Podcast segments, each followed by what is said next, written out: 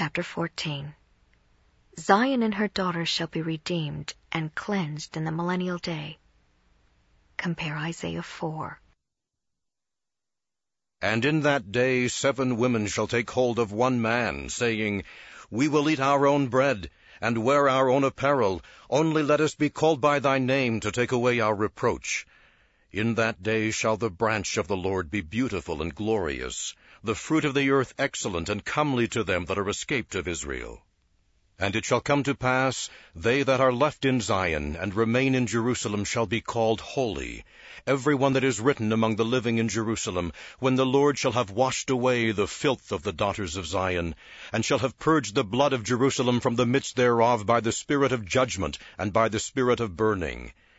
And the Lord will create upon every dwelling place of Mount Zion and upon her assemblies a cloud and smoke by day, and the shining of a flaming fire by night for upon all the glory of Zion shall be a defense.